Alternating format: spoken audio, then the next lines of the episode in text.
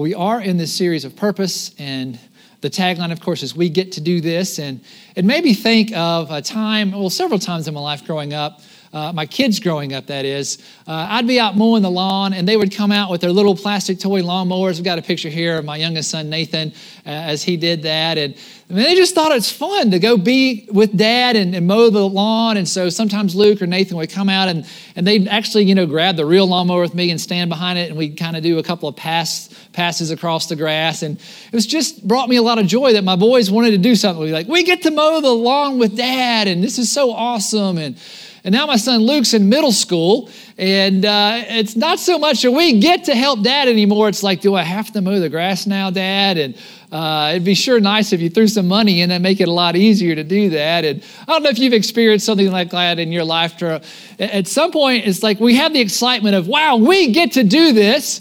And then it just somehow kind of shifts to, oh man, do we, do we have to do this? And and maybe for you, it's not chores. Maybe uh, for us, it's, it's our jobs, it's our work. You know, wow, I'm so excited that I get paid to do this. I can't believe someone's paying me to do what I, what I love to do. I, I love my work, and I, I'm glad I get to do this every day, and I draw a paycheck for that. And, and how do we shift from that to, oh man, do I have to go in today? You know, I'd much rather stay home. Why, why am I stuck in this job? You know, that sort of thing.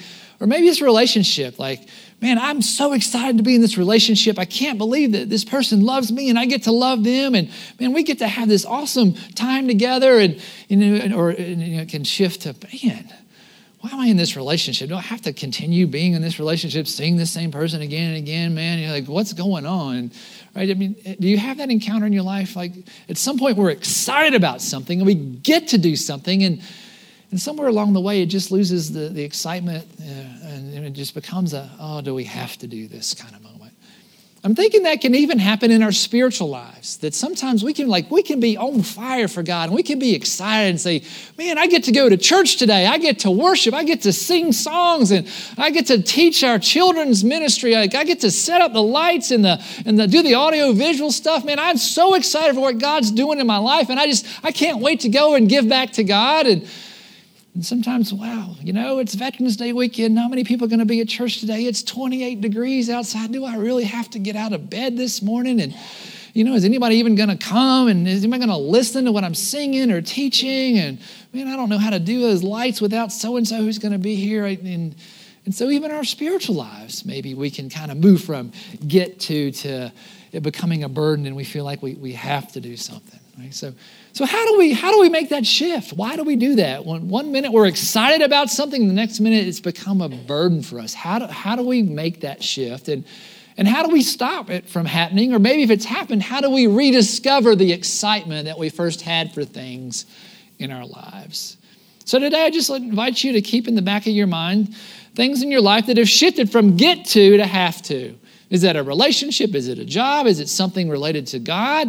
Right? How, how have we shifted and how might we be able to shift back? Because I think we all bring some of that with us today if, if, we're honest in our lives. So I'd like to look for some help today in the Bible. I found that the Bible usually has a lot of help for me, and I think it does for us today. And I want to dive into the New Testament. We're going to read a letter that a man named Paul wrote in the first century in the Mediterranean world. Paul was a church planner and he started a lot of churches in the first century and he would write the church's letters when he wasn't present with them and a lot of those were collected and they make up most of the New Testament, most of the New Testament in the Bible. And so today we're going to read a letter, part of a letter that Paul wrote to a church in Ephesus, which was in ancient Greece.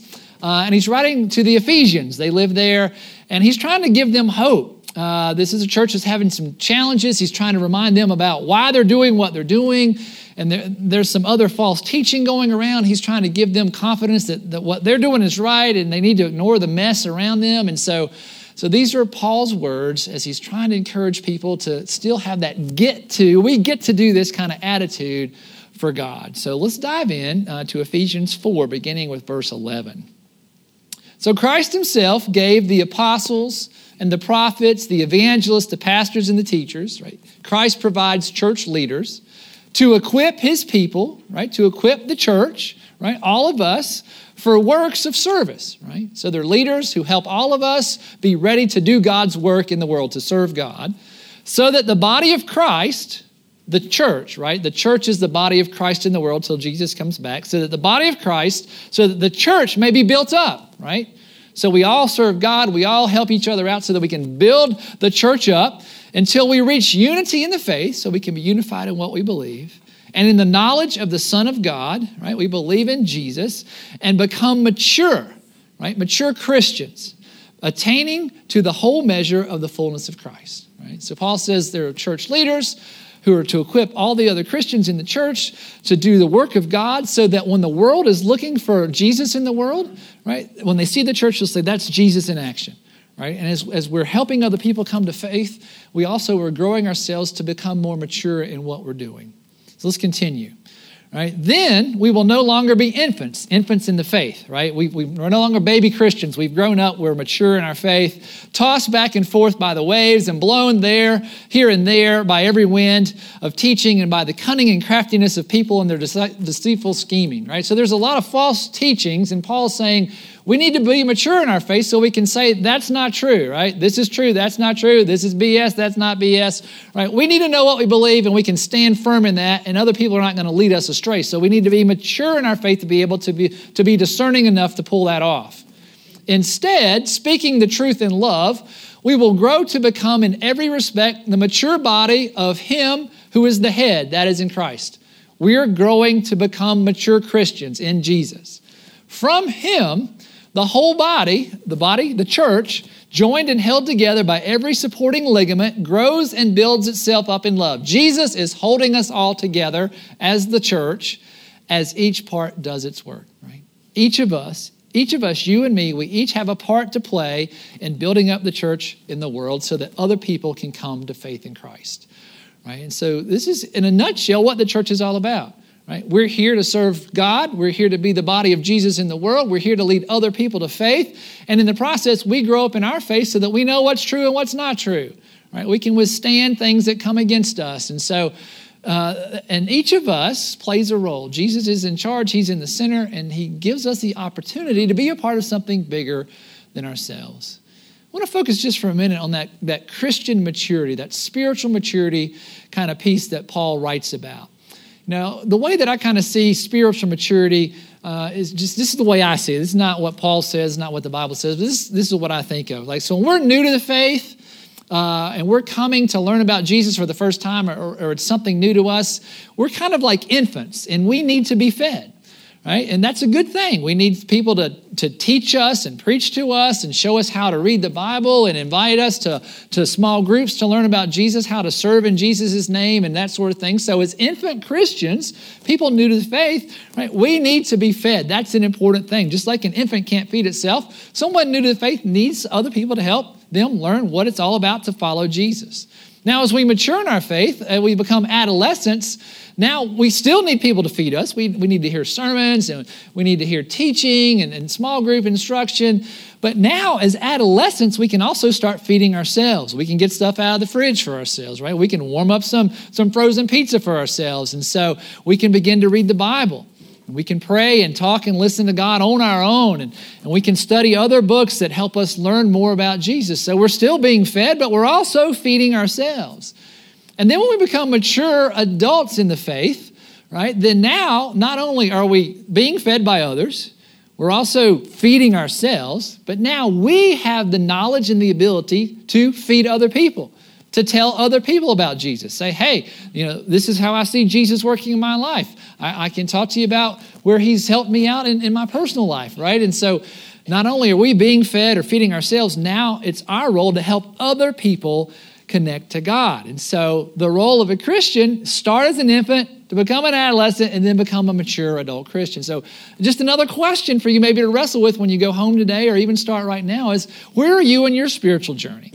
Right? Because sometimes our biological age doesn't match our spiritual age. Some of us might have been in church our whole lives, and we like being fed so much that we haven't taken the initiative to feed ourselves. And so we might remain stuck in infancy, uh, which maybe God's saying maybe it's time to start doing some stuff for ourselves, right? Reading scripture, and, and maybe God has someone in our life that needs to hear the good news of Jesus. So, where are we in our spiritual, spiritual journey? And how maybe could we take a next step? And if you don't know how to do that, we're glad you're here. We'd, we'd love to help you walk through that. But But Paul says we are to mature in the faith so that we can help other people come to faith in Christ through the church.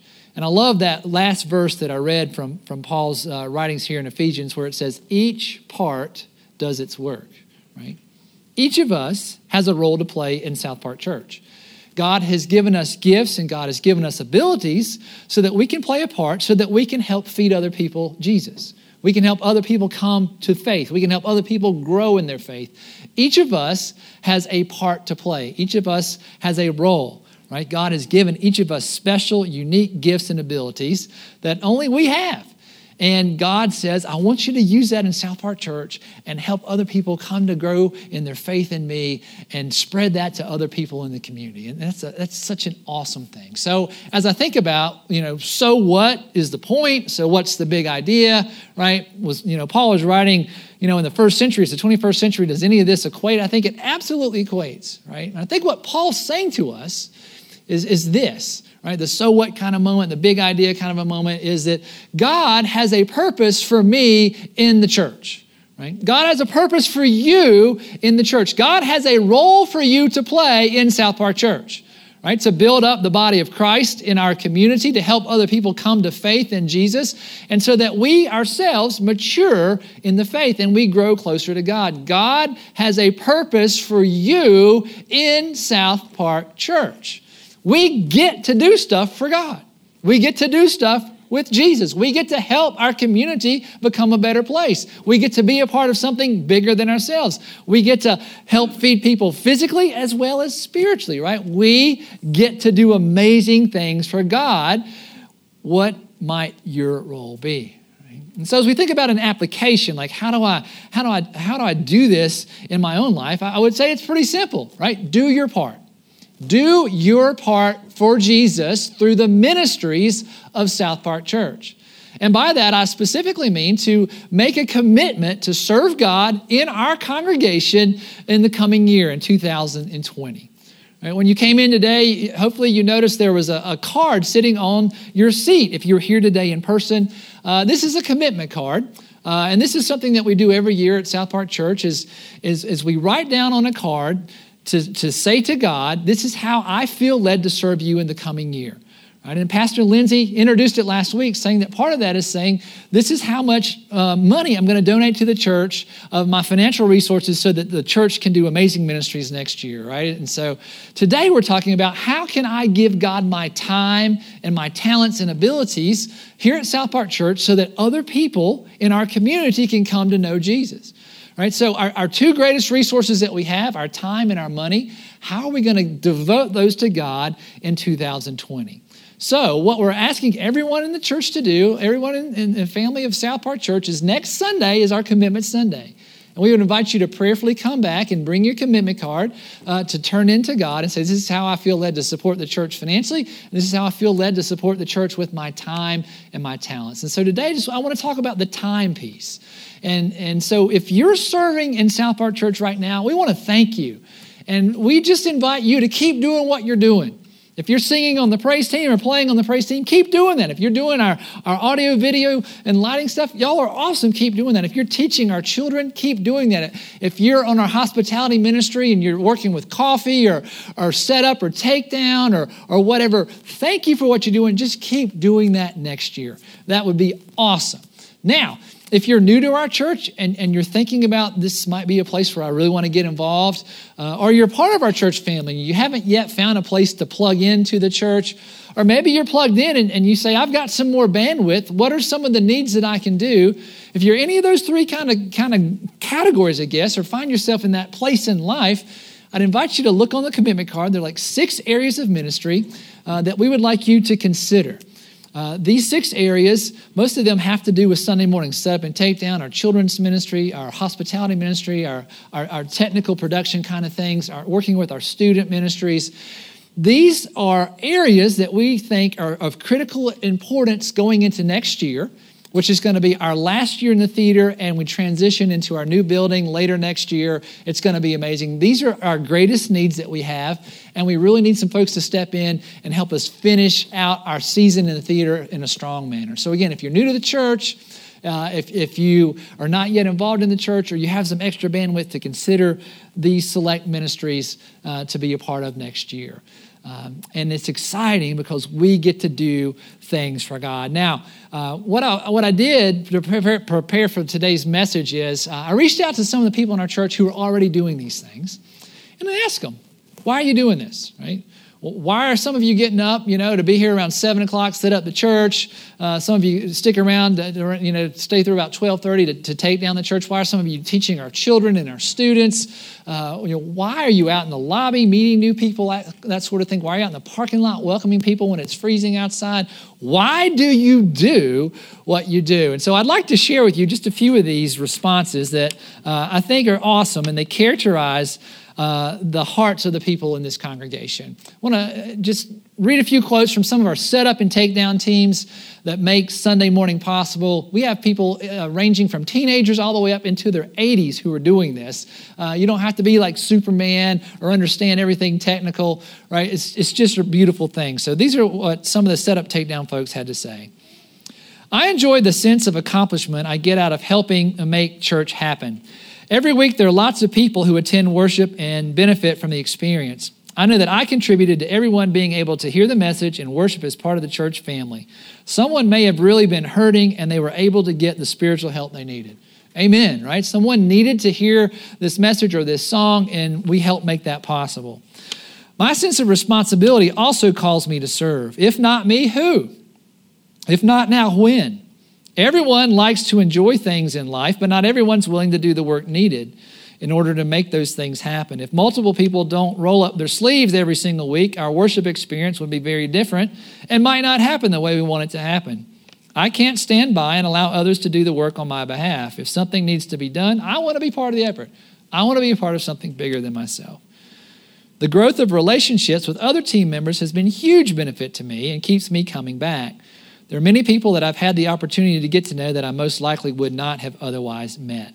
Showing up and helping is one way to give back to the church and visibly show love for God.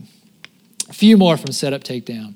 Sunday morning setup makes me happy. I feel blessed to be able to contribute some accumulated knowledge to help things be satisfying for the crew and the congregation. It's not a burden to get up early on a Sunday, do a bit of pushing and lifting, drink some coffee, hear a proclamation of God's word, repeat the first part, and finish in the early afternoon. The friends that commit to this are special people. For me, this is a way to honor my Creator through service. I definitely think this is something God has called me to do. God called me to put up lights. God called me to, to, to, set up carts and, and all sorts of things, to run sound in here. God called me to do this. I had no experience working with lights or knowing the intricacies of what goes where and how it's supposed to look at the end. But I love learning how to do new things, so I said yes. I think setting up and taking down gives me the chance to be a part of something that's bigger than me, and it's given me the opportunity to meet some really great people in the process. I agreed to help with takedown because I realized that a church functions best when we each do our part. As an able bodied person, I feel like it's a way for me to help the church work, to make it happen. It is a physical, tangible way of doing God's work, and I trust pleases God. My participation has helped me focus on trying how to grow closer to God. Love that. We love all of our setup and takedown crew, all that you do. We can't do it without you. Now, here are a couple of quotes from folks who work in our hospitality ministry. We have greeters that, that meet you in the parking lot all the way into the lobby. We have ushers who help us do things in here in this space. We have people out serving coffee. We have people at the Welcome Center welcoming guests and uh, giving out information about our church. And here's a couple of people that say why they do that. I'm happy to see and talk with friends each week, and I love the opportunity to share my excitement about our beliefs and our activities with our guests, right? I love meeting my friends here, and I love meeting new people and helping them connect. Uh, greeting guests and being able to connect with them makes my heart happy. Over the years, my entire ministry has touched many new people, and some have become members and others have moved on. No matter if they stay or not, they have experienced God. That's powerful. No matter if they stay or not, they have experienced God, even if for a short time. And being a part of that has enhanced my life in many ways. The first experience in a church, and particularly in a church theater, can be a turning point in someone's life. Right? Welcoming someone can be a turning point in someone's life. I love that. And then finally, I just want to read a couple from uh, our Explorers Ministry. These are people who serve with our children, just right down the hallway, age birth through fifth grade. I serve in the Explorers Ministry for many reasons, but the main reason is simple. I love children, and God has made it clear that He feels the same. They're the next generation. They're also at church at a fun point in their lives where they get to explore the world around them with a sense of wonder and joy. I love watching kids discover who God is and learn about His love for us. And I know that for many believers, things they learned in Sunday school as children form the foundation of their faith, myself included. Volunteering in the Explorers Ministry definitely serves God and our church, but I get a lot of benefits from serving too. Spending time with our youngest members before going back to the work week is a great reminder not to sweat the small stuff or take everything so seriously. Children are truly some of the best examples of living life to the full. Amen to that. And finally, when I think about why I serve in children's ministry, Matthew 19 14 comes to mind. Jesus said, Let the little children come to me. Jesus made children a priority in his ministry, and serving in children's ministry is one way that I can do the same. Uh, as parents, we have such a short time with our children. One thing that I like to do and think is important is for my children to see me studying the Bible lesson and teaching it. And it's an honor for me to be a part of my own children's and church families' children's spiritual development. So that's directly quotes from people just like you and me in our church who go above and beyond the duty, right? To set up and take down, to welcome, to give a cup of coffee, to serve our children, right? It's just, it's powerful stuff, and everyday people get to do that. I've got a summary slide of just some of the reasons that these folks named why they do what they do. Because they love God, they want to give back to God, feel called by God to be a part of something bigger than themselves, to use their gifts and abilities for God, to have relationships with people, to help others connect to God and to be a witness for God, to learn and grow, make it happen, tangible way to do God's work, and feel that it's my responsibility, right? These people truly believe we get to do something special for God. So again, how is it that I open the message today? How do we shift from this excitement of I get to do stuff for God to man, do I have to go do that stuff today? Right? Or maybe it's preventing us from even getting in the in the in the service to begin with. Maybe we haven't taken a step off because we think it just looks like something we're going to have to do and, we're not going to want that. How do we shift? Why do we shift from get to to have to? You know, I, I think there are many reasons. I think for some of us, right? Ministry is seasonal, that we feel God calls us to serve in this area of the church for a while, maybe to take a break, and then God's calling us to serve in another area of the church. I think that's true. I think that, that's legitimate. I think sometimes burnout's real. We've just got too much going on. Uh, we've, we've taken off more than we can chew, and just, we just feel really burned out. And I think that, I think that sometimes happens to us. And sometimes, though, I think we might substitute what we want with what God wants for us. I know that I do that sometimes. Sometimes, you know, I don't feel like coming and preaching on Sunday morning. Sometimes I don't feel like going to a, a staff meeting or to a leadership team meeting. Sometimes I just I don't want to look at my email inbox because it's so full and I just I don't feel like doing that. And so, you know, sometimes I'm like, God, don't you want me to get on to something else? And usually in those times, I think it's human and that's normal and that, that's just what happens sometimes. But when I do that in my own life, I, I, I tend to take the focus off God and put more of the focus on me. Right? Not what God wants, but what I want. Right? I don't, I don't think God's done with me in certain areas of my ministry. And, and sometimes I, I feel that, that human nature say, man, I just, do I have to do this again, right? So for me, what helps is to be reminded of, well, why am I doing this in the first place? Why do you preach? Why do you answer email? Why do you go to meetings? It's because you help people live life to the full, right? And, and so when, when, when I put the bigger picture in mind, it kind of helps me reset, right? Because we're human, we're going to have those days where we just don't feel like doing something. You know, Jesus had a moment. He's like, God, if it's okay with you, I'd rather not be crucified, right? In the Garden of Gethsemane, he prayed, I, I don't want to go be nailed to a cross. But then what did Jesus say, right? Not what I want, God, but what you want. It's important for me to save all of humanity so that they don't have to go to hell and they can live life to the full and live forever in the kingdom of heaven. And so, God, I'm going to do what you called me to do, right? I get to save people's lives. I get to save people's souls, right? That's a powerful thing, right? So, so in our lives, I, I, I think another way to look at it is if God has given us special gifts and abilities and placed us at South Park Church right now for such a time as this? If we don't use our gifts and our abilities to help South Park Church and the ministries, then we're hindering the advance of the kingdom of God in our community. Right? We're, we're holding it back. Right? If we're frustrated, wow, we wish the church was doing this or was growing faster or doing more, right? Maybe it's because we're kind of not, you know, in the game.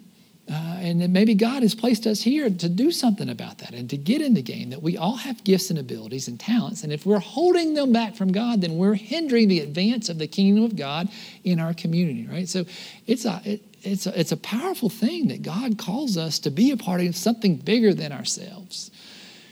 And I think one more reason that might shift us from get to to have to, I think sometimes we just wonder is does it make a difference? Right? Does it really make a difference if I get up, you know, early on Sunday morning when it's cold, it's a holiday weekend, lots of people probably not going to be at church? Does it make a difference if I set up the lights or get the, the audio stuff set up or, you know, work on this lesson for the kids? They're not even listening to me when I'm teaching the lesson. Or does it matter if we have the coffee out there? Does it matter that someone's sitting at the welcome table? Right? I haven't seen any guests there last week. You know, does it matter? I think sometimes, you know, we're human and we get frustrated, right, when we don't see things happening. Right? Some Sundays are amazing. Some sometimes, you know, we see God at work, right? We, we see someone baptized, or we see someone profess their faith in Christ, or or we, you know, we go and we we we pack meals for 30,000 people to say, wow, we made a difference today. But there are those days where we just wonder, is what I'm doing busting my rear end, is it really making a difference in people's lives? Because I just don't see that right? Sometimes we feel that way. And I think that's real. I think that's something that hits us all, right? I even feel that way sometimes. And so, what do we do about that? The 19th century painter Vincent van Gogh, I always thought it was Vincent van Gogh, but I just recently heard it was Vincent van Gogh, so I want to try to get that right. right 19th century painter, now considered one of the greatest painters of all time. Greatest painters of all time, but when he was alive and when he was painting, he was a huge failure. He was not successful. He, he, didn't sell paintings. People thought he was crazy and a lunatic, and he wrestled like with mental illness. Uh, and he lived kind of like this tortured life in his mind. And so he never got to see how much the world appreciated him. I'm a fan of this science fiction show called Doctor Who, in which this guy uh, travels around the universe in a time uh, machine that looks like a blue police box.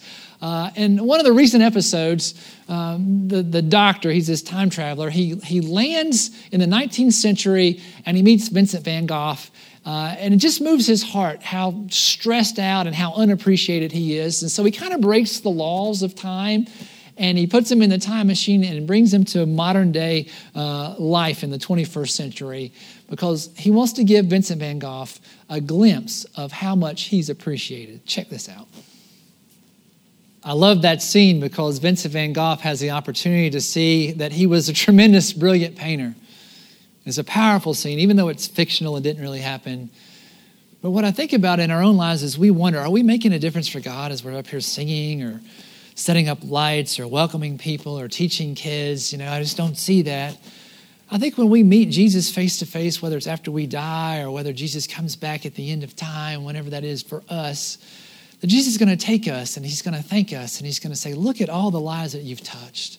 Like, because on, on the earth, we see like a little pixel, and he's going to show us the whole picture. And we're going to see people that have been transformed by the power of the Holy Spirit that we help play a role in, that we might not have ever known was going to happen because God used our faithfulness in ways that, that we haven't seen. Right? We're sowing seeds that are going to bear fruit, and one day we're going to time travel with God, and we're going to see just exactly how we have made a difference. I want to read one more quote to you uh, from one of the volunteer servant ministers uh, with our children's ministry here in Explorers, birth through fifth grade.